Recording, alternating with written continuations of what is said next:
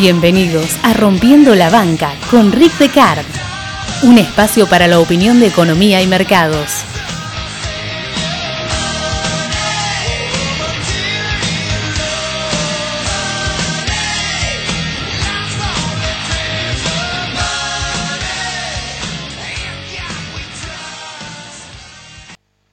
Como algunas veces digo en otros contextos, eh, muchas cosas que uno da por sentado actualmente como herramientas del mercado, regulaciones del mercado, lo que fuere, eh, las dan por sentado ahora y no siempre fueron así.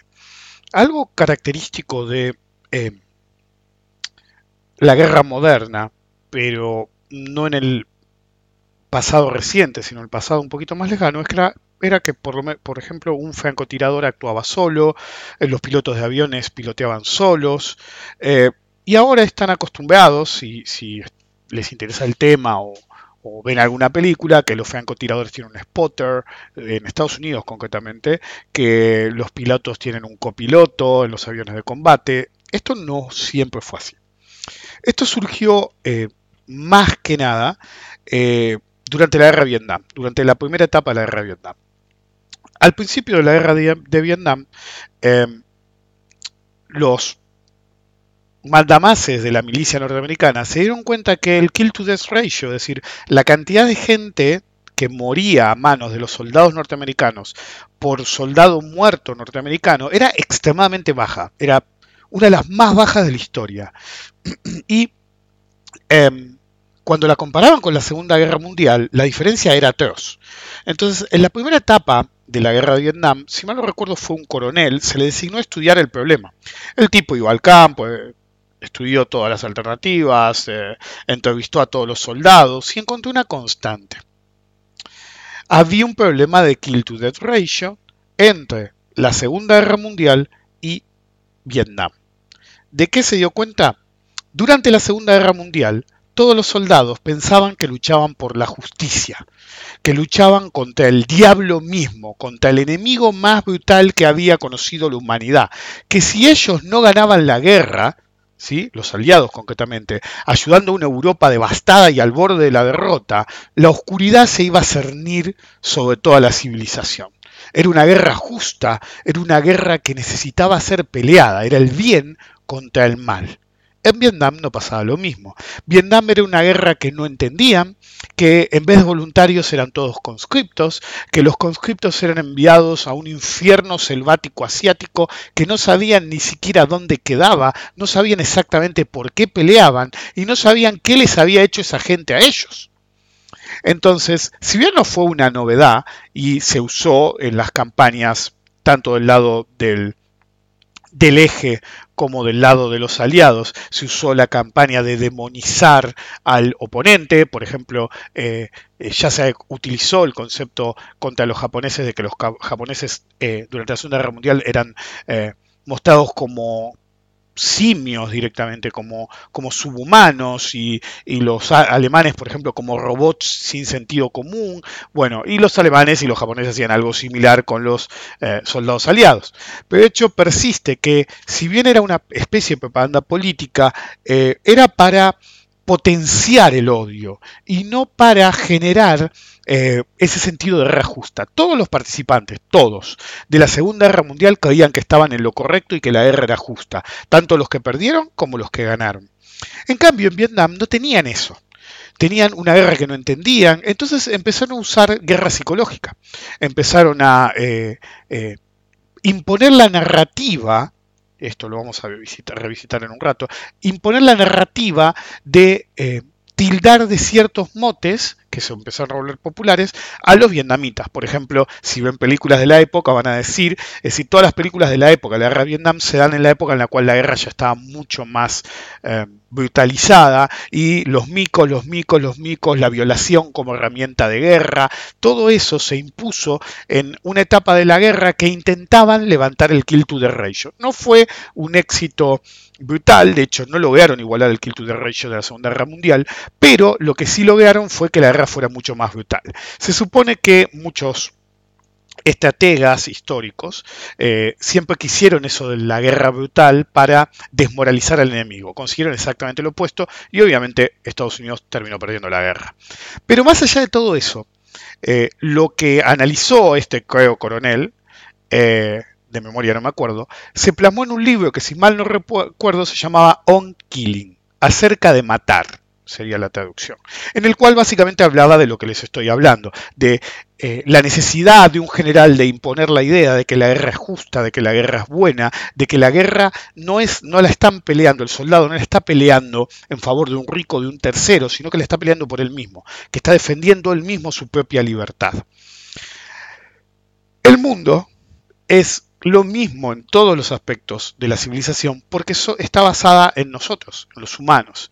Si la guerra se comporta así, la guerra del mercado es exactamente igual. Del mismo modo que lo que se buscó a través del estudio de este coronel fue, a través de su posteriormente el texto on Killing, era eh, disociar la responsabilidad de la muerte del soldado que la comete. En una parte de Don Killing básicamente se explicaba por qué un artillero que tira un, proyectil desde un barco ¿sí? que va a eliminar totalmente una aldea de mil personas o de 500 personas o alguien que entrega la bomba atómica y sabe que es una bomba atómica y sabe que cuando explote la bomba atómica van a morir 50.000 personas, realmente no le importa. ¿Por qué? Porque no tiene la muestra cabal de lo que acaba de hacer. Entonces, básicamente lo que se buscaba era el disociamiento entre la responsabilidad de la muerte y la muerte misma por ejemplo, el artillero, por eso llama mucha artillería en la guerra de Vietnam, eh, ahí se impuso la idea del spotter, porque si yo soy un francotirador y tengo el spotter, el, el spotter me dice dónde está el blanco, que yo, a mí me enseñan a hacerlo solo, pero el hecho de que el spotter esté conmigo hace que automáticamente la responsabilidad de la muerte sea de ambos. Es como un pelotón de fusilamiento que siempre se pone una salva, así todo el mundo puede creer que no fue el que disparó el tiro de muerte. Eh, lo mismo pasó con los pilotos, se empezó a usar el concepto piloto y copiloto, se aprovechó un poquito más que el tema del spotter. Eh, distribuyendo la carga de lo que es un vuelo de combate, eh, sobre todo en, casas, y básicamente se disoció la responsabilidad directa de la muerte del otro piloto. ¿Por qué? Porque el problema de un piloto es que tira a otro piloto, si no es un caza bombardero. Entonces, de nuevo, tenían el problema de responsabilidad. Entonces, cuando realmente uno cometía la muerte, llevaba en práctica la muerte, se duplicaba la cantidad de personas que distribuían la responsabilidad y eso aumentaba dramáticamente el eh, kill to the ratio. Eh, de hecho, el estudio lo que demostró fue que cuanto más lejos se está de la responsabilidad del hecho, más se va a actuar como si la responsabilidad no fuera propia. Es una relación inversa entre responsabilidad y hecho que ergo en el mercado es entre la responsabilidad del dinero y la cercanía de la propiedad del mismo. Cuando un administrador de un fondo administra fondos de terceros, realmente no siente la misma responsabilidad que si fuera el dinero de la madre, del padre, del hermano. Ojo, algunos son re psicóticos, re sociópatas, les chupa todo un huevo, pero eh, al estar completamente disociado y directamente no conocer a los eh, que depositaron dinero en el fondo. Realmente hay cero eh, responsabilidad o culpabilidad en cometer un error grosero. Hay otros fondos que son un poco diferentes, que el administrador tiene más relación con la persona que dio dinero, pero los grandes fondos tienen esa disociación total entre la responsabilidad sobre el dinero y la propiedad del dinero, que fomenta que haya comportamientos realmente temerarios. Bienvenidos a un nuevo episodio de Rompiendo la Banca. Este episodio es el número 158, Other People's Money, el cuarto, si mal no recuerdo, de eh, eh, la serie sobre eh, estrategias institucionales y comportamientos institucionales. Y hoy no hay notas. Sí, nada, nothing lo único que tengo anotado es bienvenidos a Rompiendo la Banca y el número del episodio del podcast. Entonces, de nuevo, eh, sepan disculpar, por ahí el libro era de un año que me equivoqué, por ahí no era un coronel, era un general, estoy diciendo todo de memoria. ¿ok? Y encima después de una semana complicada, es viernes a la noche y dije, más si hago el podcast ahora y me olvido todo el fin de semana y me tomo el fin de semana, que es el Día del Niño, así que tengo que festejar. Por mi hija sí, pero por mí también. Eh, entonces, bienvenidos a un nuevo episodio de Rompiendo la Banca. Soy Rick Decar. Este es el episodio número 158. Eh, cuarto de la serie Estrategias Institucionales u Other People's Money, el dinero de los demás o de los otros. Eh, recuerden que pueden escuchar el podcast en Spotify, iTunes, Apple y Google Podcast y en Podbean. y que si no comparten o ayudan a difundir el podcast, siempre serán las víctimas de los irresponsables que tienen cero apego a cumplir su mandato, proteger el dinero de sus clientes. Dicho esto, recuerden que esta semana que pasó fue el aniversario del seminario, sí, el tercer aniversario, perdón, del podcast, el tercer aniversario del podcast, y por eso las promociones que hice van a terminar hoy a la noche, es decir, no viernes a la noche, sino cuando escuchen este podcast va a ser el domingo a la tarde, el domingo a la noche desconecto todas las promociones, vine de promoción en promoción, no se pueden quejar, lo mismo que esta semana no se pueden quejar, hice varios emergency podcasts, el Better Call Rick, el viernes hice una reunión exclusiva para el grupo de asesoramiento, di la señal del negocio de bonos de los últimos 10 años, eh, cuando las papas quemaban el primer día hice el primer emergency, hice un charlas abierta, eh, un charlas con de cara abierto para que me hicieran todas las preguntas que quisieran, así que no se me pueden quejar. Ok. El problema eh, que genera ese distanciamiento en, lo, en, en la industria administradora de fondos es el accionar temerario con los fondos de otros, ya que no se tiene una dimensión real, cercana, con las consecuencias negativas de ese accionar temerario.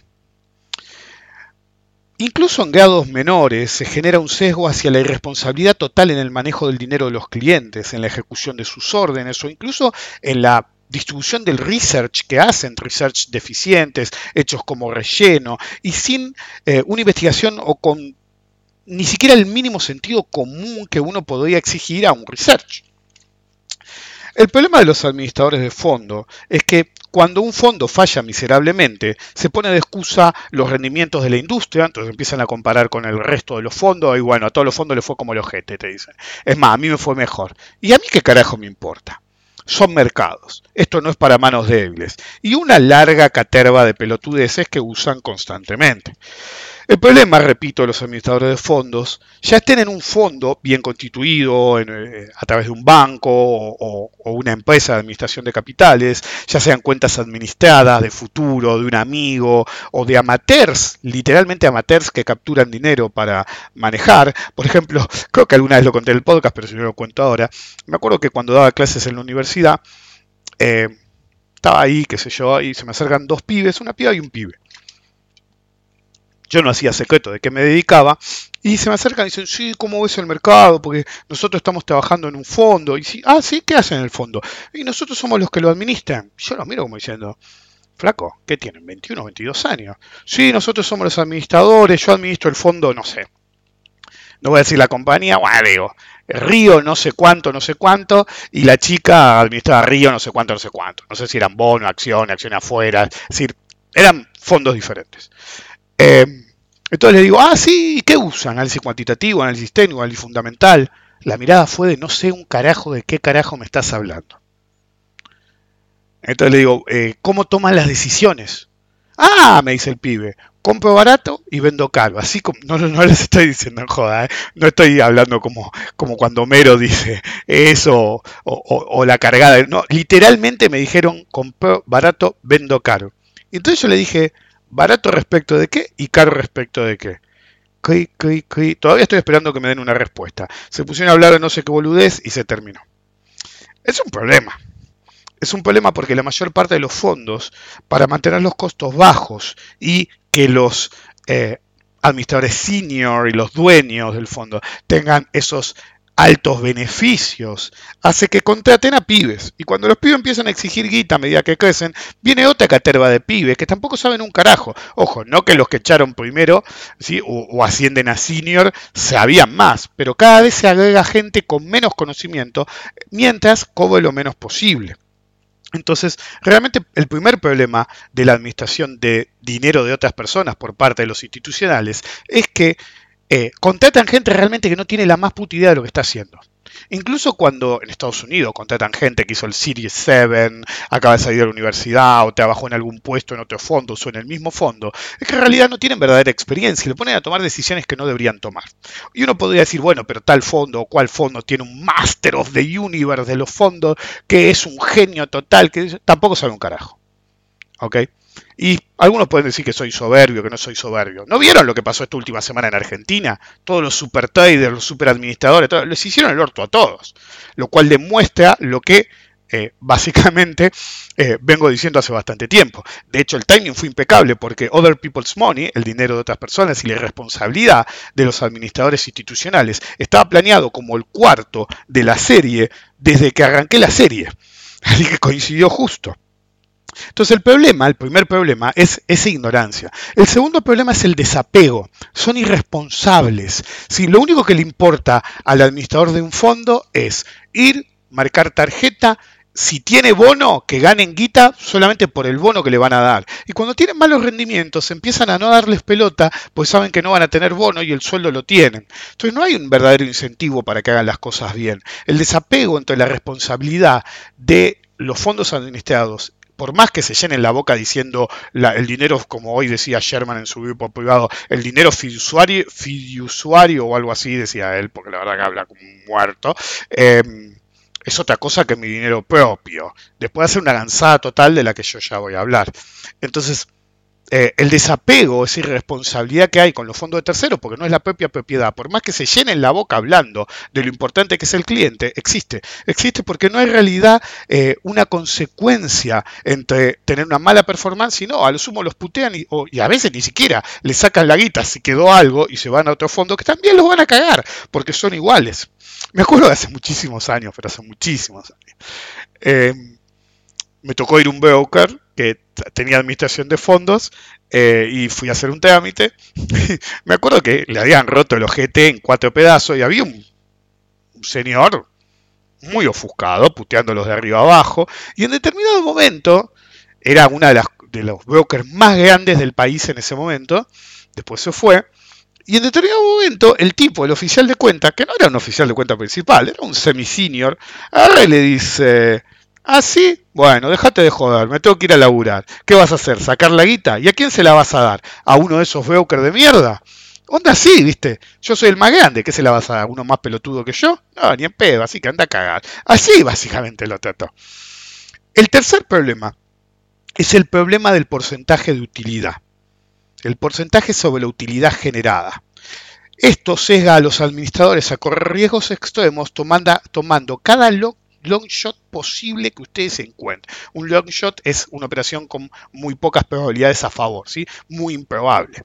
Entonces, esto no se da mucho en los fondos muy institucionalizados, sino más bien en las cuentas administradas de futuros, de forex, en operadores chicos, en brokers chicos, que eh, el enganche es no te cobro nada, pero me llevo un porcentaje de tus ganancias.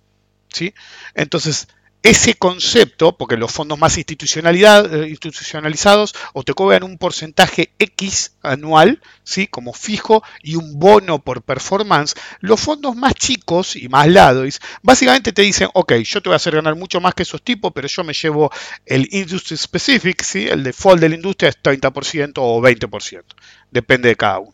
Hay algunos incluso que piden 10%.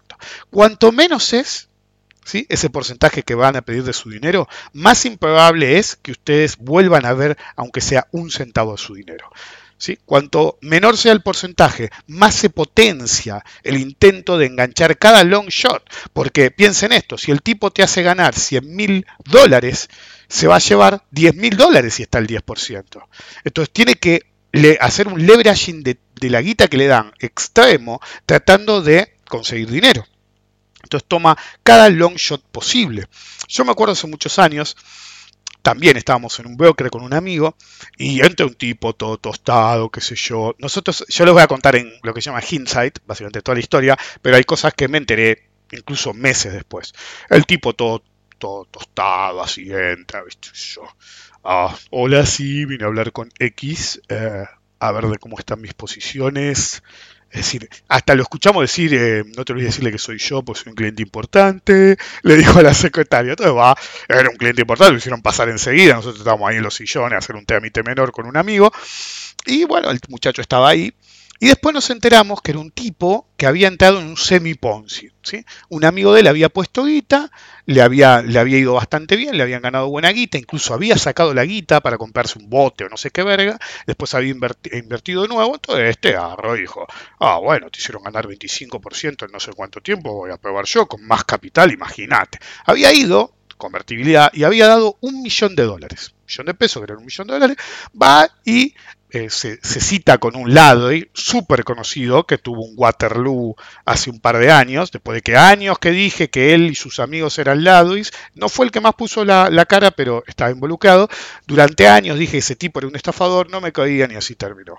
Pero bueno, previo a eso, cuando el mercado en los 90 era un desastre, sobre el final de los 90 un desastre, cualquiera hacía cualquier cosa en términos de brokers que estafaban gente, era un antiguo Veo que se llamaba Agra, pueden buscarlo en internet, algo, van a encontrar del caso Agra, que fue algo terrible, y en parte fue básicamente la punta del iceberg lo que les voy a contar. Todo el tipo había ido, le había dado un millón de dólares, ¿viste? Este muchacho le dijo, sí, porque vamos a hacer esto, vamos a hacer aquello, vamos a hacer lo otro, y no te preocupes que en, el, en un mes podemos conseguir un rendimiento facilito, facilito, con, la, con lo bien que está el mercado, fácil, fácil, eh, te hacemos un 40 mensual, olvídate, eh, incluso más. ¿Sí? Y acordate que nosotros solamente tomamos el 10% de la, eh, del eh, porcentual del rendimiento que nosotros te generemos, así que eh, realmente tenemos que generarte un buen rendimiento o no cobramos ningún dinero. Le dice el chabón, bueno, le dice el chabón, se va, se va al Caribe de viaje, ok, vuelve todo tostado, ahí lo vemos nosotros, entra, lo vemos salir, lo vemos salir, Con, la cara media blanca, ¿viste? No, es decir, no, no estaba pálido, pero salió mucho, mucho más dopado de lo que había entrado. Nosotros lo miramos con, con mi amigo y decimos, mira vos, que le habían dicho. Mientras nos están atendiendo a nosotros, de golpe entra el tipo de nuevo, pero entra como si fuera el demonio de Tasmania, a las puteadas, diciendo los voy a matar a todos. Es decir, si dónde estés hijo de... Ok, iba a matar a todo el mundo, qué sé yo. Después nos enteramos que el estafador que hizo agua hace un par de años, em, agarró y dijo, bueno, mira, eh, hicimos esto, después hicimos otro, ganamos con aquella, perdimos con la otra y nos fue bien con esta, esa no nos fue tan bien. Y después de hablarle como cinco minutos de que le ha ido bien con aquella, mal con la otra, pésimo con aquella, pero recuperando con esta, qué sé yo, lo había mareado tanto que el tipo en determinado momento, bueno, está bien, hiciste todo eso, no necesito saber todo lo que hiciste. Eh, ¿Cuánto ganamos? Eh, entonces al tipo agarra un papel así, ¿vieron cuando alguien es medio chicato? No sé por qué, pues el chabón veía re bien, pero agarra como, estoy agarrando un papel yo para hacer el gesto como si me dieran, agarra el papel, lo aleja así, parpadea y le dice, a ver, tu cuenta, sí, a ver, sí, eh, a ver, ok, ah, sí, sí, sí, muy bien, vos eras la cuenta número X, eh, tu saldo es 12 eh, mil dólares, le dice el tipo. Eh, ¿12 mil dólares? Eh, sí, 12 mil dólares. Eh, pero yo te traje un millón de dólares. Y sí, viste cómo es, son mercados, se nos dio vuelta un, par de trades muy apalancados, se nos dieron vuelta y quedaron 12 mil dólares. Le dice, bueno, bueno, y ya es donde lo vimos entrar y cuando volvió lo tuvieron que sacar con la policía y entre como 10. ¿Ok? Bueno, ese, esa gente de Águeda terminó en muchos de ustedes no conocen la compañía AGA, pero mucha de esa gente es la que después fue involucrada en el 16, creo que fue, o fue en el 17, eh, en un agente de bolsa que si están hace un tiempo van a, les va a resultar muchísimo más conocido, que se llamaba Cornell. Toda esa gente de Águeda, cuando hundió Águeda, se fue a Cornell. Me acuerdo que una vez tuve una conversación con Cornell y le dije, che, boludo, había entrado a, dejarle algo para, para, un amigo que era estaba con Cornell y lo conocía muchos años, entonces lo dejaba a él. Entro y digo, yo no, me acuerdo, yo no sabía que ellos estaban ahí, la primera vez que los veo, digo, che, boludo, eh, le digo a Cornell, ¿vos viste todos los que están ahí? ¿Son todos los que hundieron Águeda? No, no, son buena gente, vinieron con su cartera de clientes. ¿Se acuerdan de la cartera de clientes del episodio pasado? Boilership Fantasies, se busca agente o broker o empleado con cartera de cliente. Y bueno, Cornell terminó perdiendo una casa bolsa centenaria porque eh, era un agente que no tenía mucho movimiento y decidió que unos cuantos lados con prontuario, pero una gran cartera de clientes, era una buena idea. Y sabemos también cómo terminó Cornell. El caso de Pampa. Pampa Holdings. Fue igual. Ahora que me acuerdo, yo les dije que eh, igual, no igual, antes que me olvide, eh, la, estrategia que le habían hecho a este muchacho, el Other People's Money que le habían hecho, básicamente había sido eh, agarrar el millón de dólares, como escuchan, el millón de dólares y agarraron la acción que estaba más disparada y compraron la base más fuera del dinero que existía. ¿Sí? Una base que para que fuera exitosa la movida y fuera alcanzada la base, el papel tenía que subir 100%. ¿El argumento cuál era? no que suba el 100%, pero con ese nivel de apalancamiento el papel me sube el 40%, yo duplico la guita y el 10% que me llevo es una puta fortuna. Entonces, ese desapego hace que se busque cada long shot posible. Por ejemplo, operar bases estratosféricas con altísima improbabilidad, esperando que si el movimiento padecido, que es un movimiento a favor, aunque no llegue, se dé, gracias al efecto apalancamiento en el corto plazo, los rendimientos que se consigan sean extremos. Y la mayor parte de las veces termina mal. Y si no termina esa vuelta mal, va a terminar la próxima vuelta mal. Pero bueno, decía Pampa. Pampa eh, ¿Se acuerdan que en el episodio pasado dije que calificaba como el Other People's Money? Es otro tipo de estrategia Other People's Money de, eh, de los institucionales, por ejemplo. Pampa pasó en su momento que, esto ya lo conté en algún podcast, pasó en su momento que era una compañía, era un frigorífico Pampa que era un baldío, es decir, cotizaba, es decir, tenía los papeles en regla de la bolsa, pero cotizaba una vez cada 100.000 años. Creo que el último trade antes de que la relanzaran había sido como hacía dos años, tres años. Claro, no operaba nada. Hicieron la estrategia del boiler shop para empezar. resultó que la mayor parte de eh, voto controlante de Pampa estaba en manos de una alta autoridad de la Bolsa de Comercio de ese momento, o nunca me quedó claro, o un amigo de una alta autoridad de la gente de la Bolsa de Comercio. Entonces, ¿qué pasó? Lo primero que hicieron fue que nuestro querido presidente de la Bolsa de Comercio, Adelmo y otros, decían, empezaron a tirar el dato, el hot tip. No, Pampa, Pampa. Y algunos decían, pero Pampa no opera hace un montón. ¿Qué empezaron a decir? Clase, a hacer. ¿Por qué? La gente decía, pero flaco, eso no opera hace un montón. Empezaron a operar entre ellos. Algo que ahora es más difícil de hacer en Argentina porque hay disposiciones sobre con quién te cruzas, etcétera. Se sigue haciendo igual, pero digamos que es un poco más difícil que en el 2005. Eh, básicamente A le compraba a B, B le vendía a C, eh, eh, a le compraba, es decir, vamos a hacerlo más fácil. A le vendía a B, B le vendía a C, C le vendía a D, D le vendía a A. Y hacían el círculo una y otra vez, una, y siempre a precios superiores. Pero como se las cambiaban de mano, realmente no ponían dinero. Simplemente estaban inflando los precios y cambiando la guita y las acciones de mano, generando una ilusión de volumen nominal y una ilusión de volumen efectivo movía más guita. De golpe la acción opera. De hecho, se empezaron a enganchar algunos pelotudos que trataban de engancharse porque, che, se ve que ahí hay che, ahí hay falopa, flaco, ahí, ahí, ahí se mueve, algo está pasando. Entonces siempre hay alguno que está a la captura del próximo negocio falopa y trataba de meterse, qué sé yo, bla, bla. Igual le echaron free, la bajaban para que perdieran guita. ¿Por qué? Porque los insiders todavía no habían armado el negocio. Ok, los insiders la manipularon, la manipularon, la manipularon con esa cadena de la felicidad hasta que llegaron a un costo de más o menos 3 pesos. En 3 pesos eh, empezó, ahí sí de verdad el jotipa del Movenieto decía, no sabes, ¿viste cómo viene Pampa? Pampa es la próxima, sabes el negocio, hay unos rumores en Pampa. Básicamente no hacía nada ilegal, simplemente decía, che, loco, ¿viste cómo se mueve Pampa? Entonces, claro, no era un zapallo que la había visto moviéndose en el piso y te decía, ah, el vicepresidente de la bolsa en ese momento, o el presidente en ese momento, la verdad creo que ya era el presidente en esa vuelta, y, viste, no estaba haciendo nada ilegal, insisto, no estaba haciendo nada ilegal. Adelmo siempre fue vivo en eso. nunca hacía nada ilegal. Pero, viste, viene el tipo y te dice, che, viste, Pampa. Y es el presidente de la bolsa que te lo está diciendo.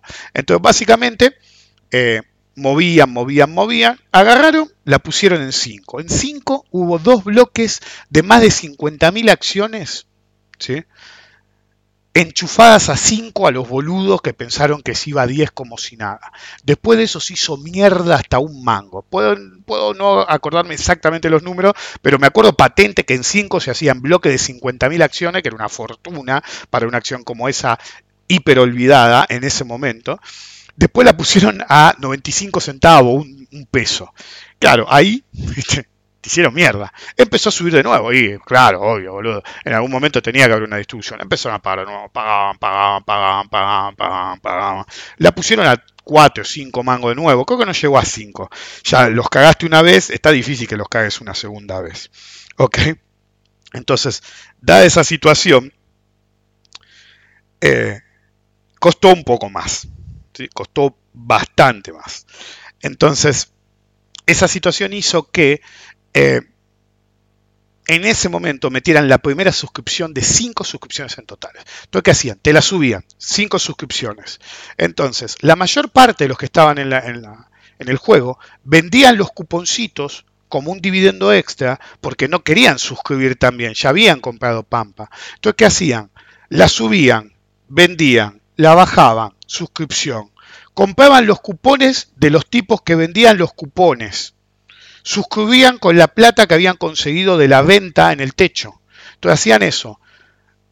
En mínimo, primero en mínimo la tenían, en máximo te la vendo, la bajamos. En mínimo suscripción, suscribo con la plata que conseguí en la venta en los máximos. Subía, vendo, baja, suscripción, suscribo con la plata que conseguí de los que me pagaron en el máximo.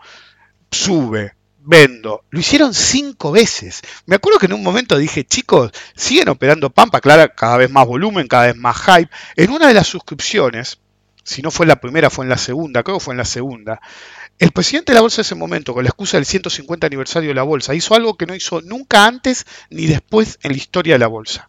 Juntaba en el salón de, de, de los presidentes, juntaba a sectores de la bolsa, a mí me tocó el mío, a, cenar con la excusa del 150 aniversario. Y de lo único que se hablaba la mayor parte del tiempo era pampa, pampa, pampa, pampa, porque pampa. Me acuerdo que nos mirábamos con algunos amigos, me acuerdo que un amigo mío llegó a decirle, che, Adelmo, ¿podemos hablar de otra cosa que no sea pampa? Sí, porque pampa. Era impresionante, ¿sí? El hype que se generó en pampa fue terrible. Obvio, le funcionó. Armaron una compañía de la nada. ¿Con qué? Con el dinero de otro. Porque es fácil hacerlo con el dinero de otro. Porque no es el de uno. Te, hiciste una compañía de cero y después se la enchufaste al otro y se la vendiste. Y pasaste a ser el segundo en Pome. Porque el dinero de otras personas en el mercado siempre termina en el bolsillo de los más inescrupulosos. A veces los inescrupulosos pueden hacer cosas que no son éticas, pero no son del todo ilegales, o directamente no son ilegales,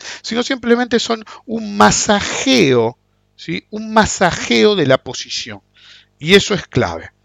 Entonces, básicamente lo que hacen es masajear la posición en forma irresponsable para aprovechar a todos. Como dije, los fondos, un fondo común, eh, tiene poco respeto por el desapego de tu dinero, de las órdenes que le das, de no sé, te da un research deficiente que no sirve para un carajo. ¿Por? Porque realmente no le interesa lo que le pase eh, al cliente. Si, se genera un sesgo de una extrema irresponsabilidad en el cual el manejo de los dineros, ejecución de las obras, todo eso no importa tres carajo. A mí qué me importa. Ni el mínimo sentido común en un research, olvídense. Ahora, cuando vamos a negocios más, como mencionaba eh, en el episodio pasado de estrategias Boiler Shop, es más irresponsable total, porque directamente se utiliza el dinero de los demás, ya sea porque lo recibieron en términos de un fondo o porque se lo utiliza dentro del mercado mismo para los propios beneficios, que nunca son iguales a los del pobre, del iluso, que son sus propios fondos.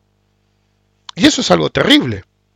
Ese comportamiento es exactamente igual a las cuentas, como dije antes, administradas de futuros o forex, que son exactamente iguales, que sesgan a sobreoperar, a sobreapalancar, porque van a porcentaje.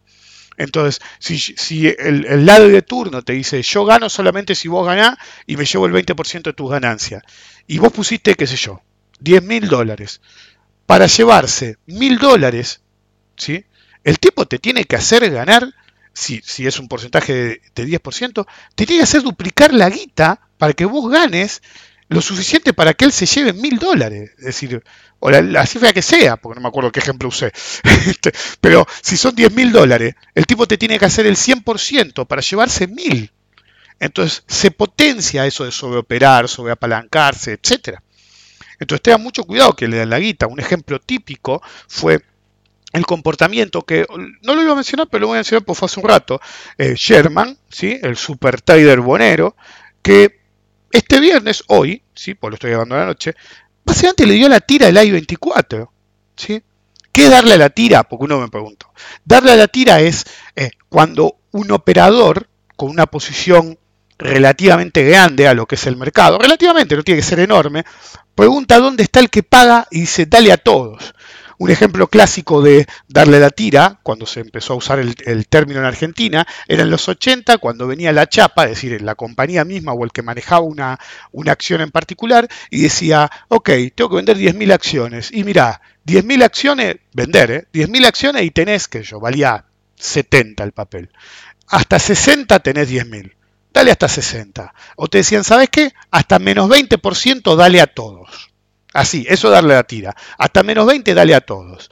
O eh, Sherman se defendía después, porque según Sherman, es decir, en un momento antes de que saliera, ¿sí? después salió que Fitch reducía la, la, es decir, no caía, ah, el I-24 no caía porque después salió primero Fitch y después Standard Poor's bajándonos la calificación de deuda. No, para nada. Eso pasó después. Me acuerdo que alguien relativamente conocedor del ambiente, me dijo, che, ¿sabes algo? Porque el único bono que está débil es el I-24 y le están dando con un caño. Yo ya había escrito en Twitter, este no me había visto, y le dije, Sherman. ¿Cómo que Sherman? Sí, Sherman salió a vender la mitad de su fondo. Es decir, ¿cómo que la mitad de su fondo? Sí, y, de hecho me dijeron, no es mucho, pero no tiene que ser mucho.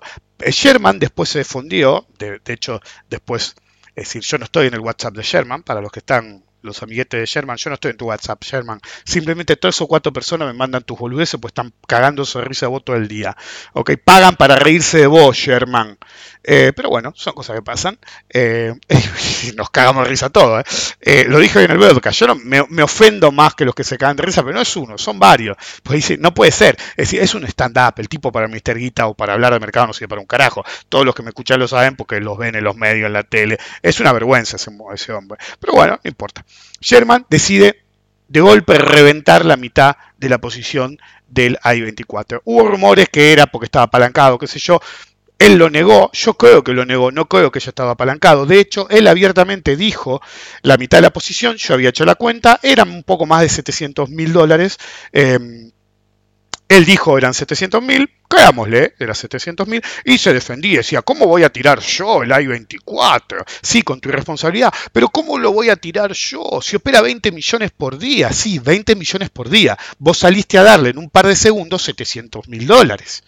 Entonces, 20 millones en todo el día es una cosa, pero 700 mil en un ratito, y encima salió a darle en el horario que estaba más líquido, no es que salió cuando estaban todos ahí operando, no, no, es como si lo hubiera hecho a propósito, buscó, decir, por ineptitud, o a propósito, o porque es un vago de mierda y opera en ese horario, salió a darle en el momento que era más ilíquido. Es un bono líquido, ya lo sé, pero ese, un momento sí que era claro, cuando miro, este, se ve el pico, pues hijo de puta, a esta hora le tiene que salir a vender, no levantaste el teléfono. Algún pelotudito salió por ahí a decir, no, pero eso se opera más, eh, no es bolsa. Yo nunca dije que fuera de bolsa, yo dije que le dio al que pagaba, ¿ok? Le dio al que pagaba y por arbitraje tiró todo, porque fue una orden relativamente grande. Y cuando uno dice, pero yo no puedo haber tirado, eh, porque eran 20 millones por día y, y yo operé 700 mil, la, la, la, la, la, la, la, no funciona así. Con dos pesos puedes salvar un sell-off. Porque con 700 mil mangos, él presionó a la baja un bono que no estaba a la baja. Y los que miran el mercado constantemente vieron esa orden anormal. No van a esperar a ver si es un tipo que tiene que descargar 100 millones de bonos o un tipo que tiene que descargar 700 mil pesos o 700 mil dólares o 7 millones de dólares. Realmente no interesa. Hay gente que precautivamente le va a dar un poco también, no todo, un poco. Si no a la tira. Vamos a darle nosotros también un poquito. ¿Ok? Serás un boludo, Sherman, pero con unos mangos, por más boludo que sea y por menos guita que uses, y no era tan poca, pues eran 700 mil, podés generar un sell-off. Por más que sean 700 mil de 20 mil eh, de 20 palos por día, según él 20 palos, en realidad es otra cifra, pero bueno, no importa, tomemos los números de él, la la la la la, pero le diste, le diste y produciste un sell-off. En parte porque hay gente que va a decir, ok, yo le doy también. En parte porque hay otros administradores que dicen, no le voy a dar un poco, si este es el bono más débil, le voy a dar con un caño, mirá si sigue bajando. Incluso después si se da la, autoprofecía, la profecía autocumplida, generar, como les dije antes, la narrativa ¿sí? De decir no, porque fue porque alguien estaba liquidando, porque fue un fondo grande, porque, porque los rumores retroalimentaron hacia Sherman. Y alguien dijo, es un fondo grande, pero hablaban de él. No hay ningún fondo grande vendiendo. El único relativamente grande, según el no grande, que vendía era él. ¿Ok? De hecho, la gente grande de verdad tratando de rastrear cuál era el, foco de la venta, llegó hasta gente cercana a mí y todos decíamos lo mismo. ¿Viste? No, yo no tengo nada que ver, aquel decía yo no tengo nada que ver, qué sé yo. Y el único que estaba vendiendo en un fondo del tamaño que sea era Sherman.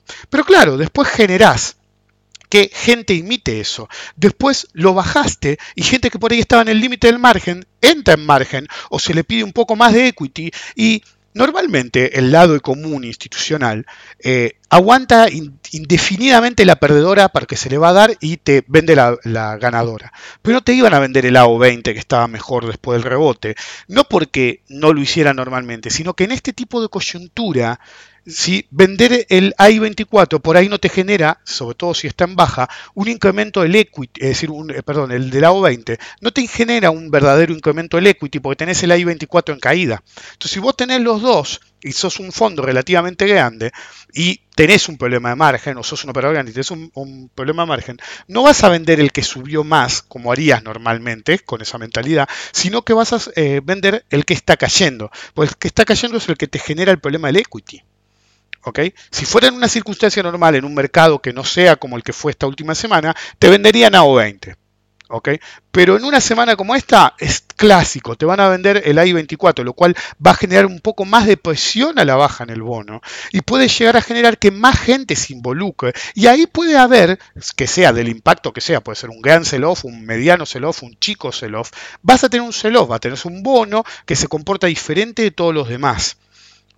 Entonces, de ahí sale la teoría del reviente de caución, de que todos los fondos venden, pero vos fuiste el que arrancó la pelota. Por eso lo puse indignado en Twitter. Sherman fue el que empezó a empujar la pelota. Hasta ese momento estaba bajo control. Él mandó una alerta diciendo, eh, que creo que no fue ni él, fue un tercero, a mí me llegó la captura, que dijo, estaba vendiendo eh, la mitad de la posición de 24. Miro el gráfico, ¡boom!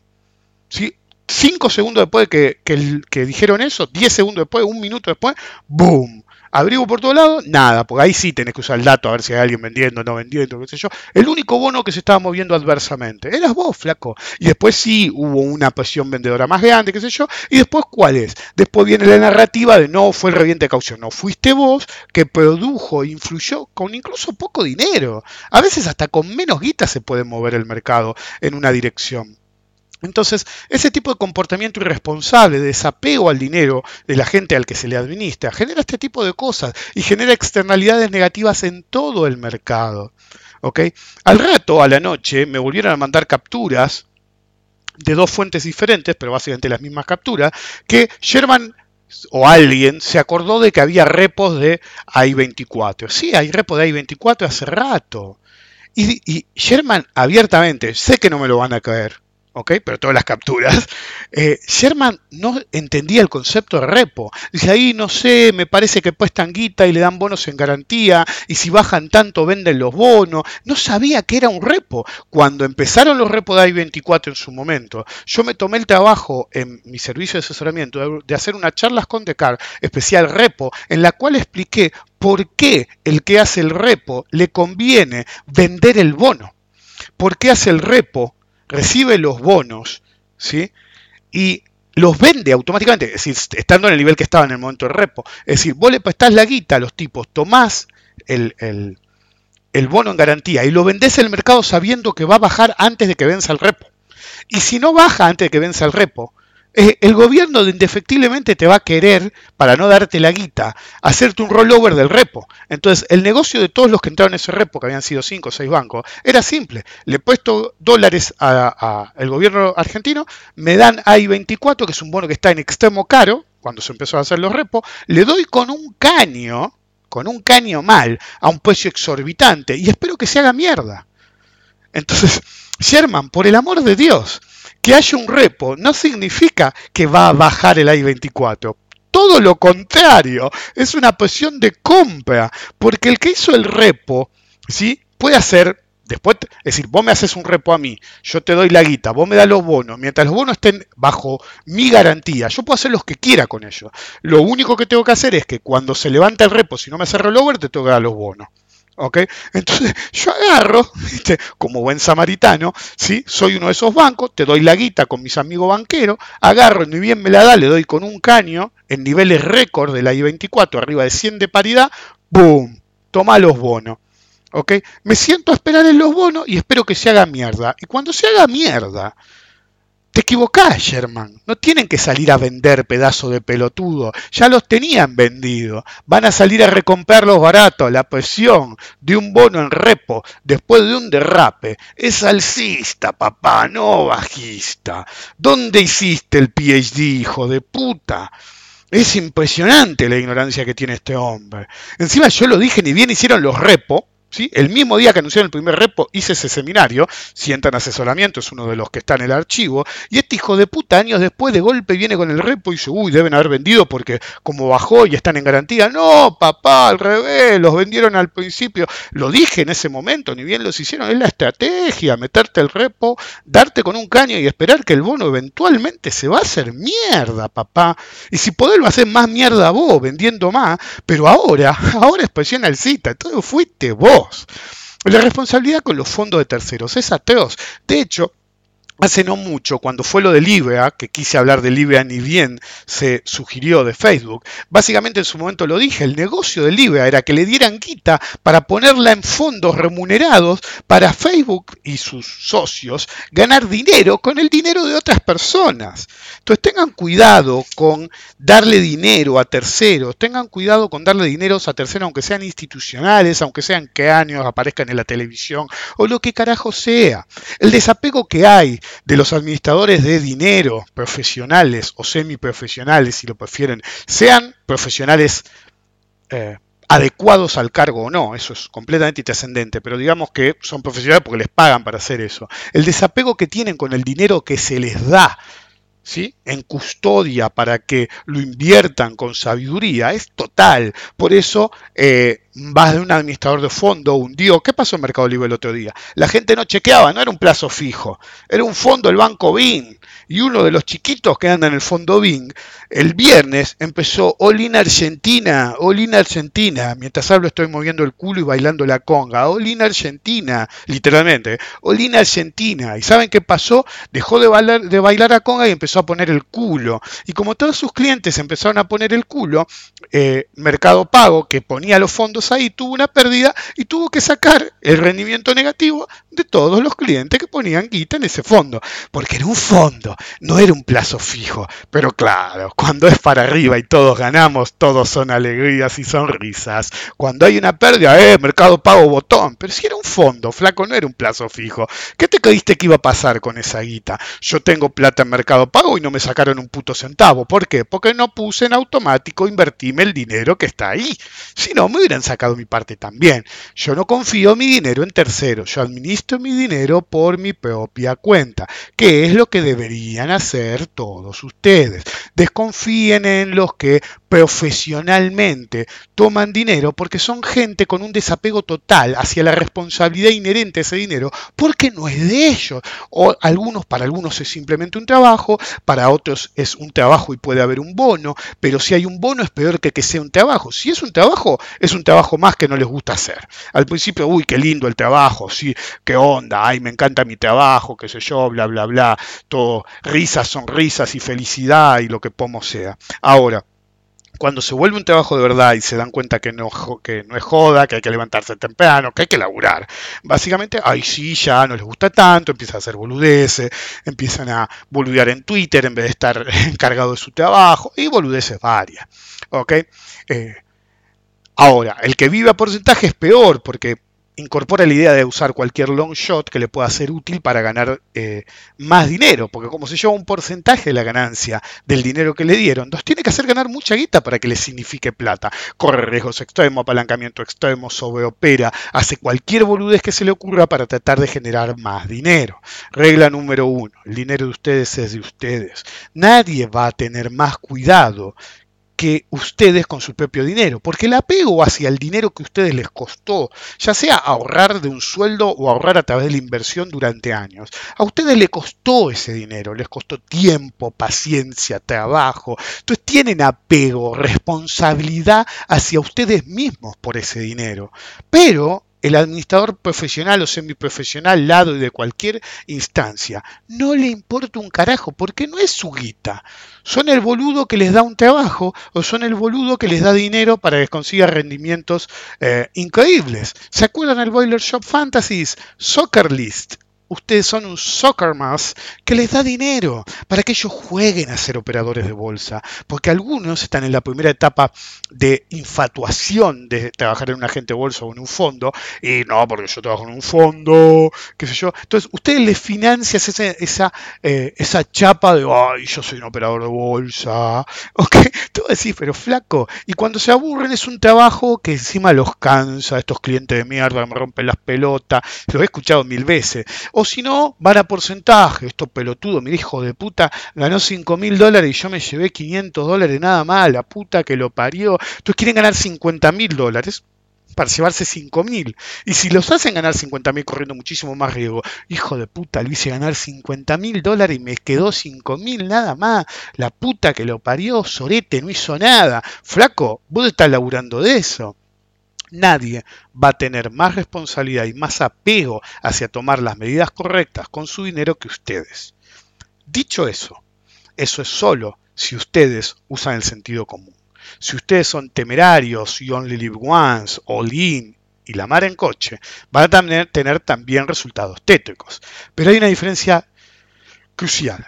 Si ustedes actúan así, es su dinero y su responsabilidad. Pero si le dan un dinero a un profesional que actúa así, es un irresponsable que se rifó apostando la guita de ustedes. No sería diferente a que ustedes vayan, hagan un depósito en un fondo y los tipos a la, a la noche agarren toda la guita y se vayan al hipódromo o al casino. Ojo a quien le dan dinero, ojo en quien confían. Nadie cuida el dinero como ustedes mismos. No sean los boludos que le proveen a los semiprofesionales o profesionales dinero de otras personas, other people's money, para seguir adelante sus propios objetivos y conseguir sus propias ganancias, cagándose en el boludo que los financió. Nos vemos la próxima.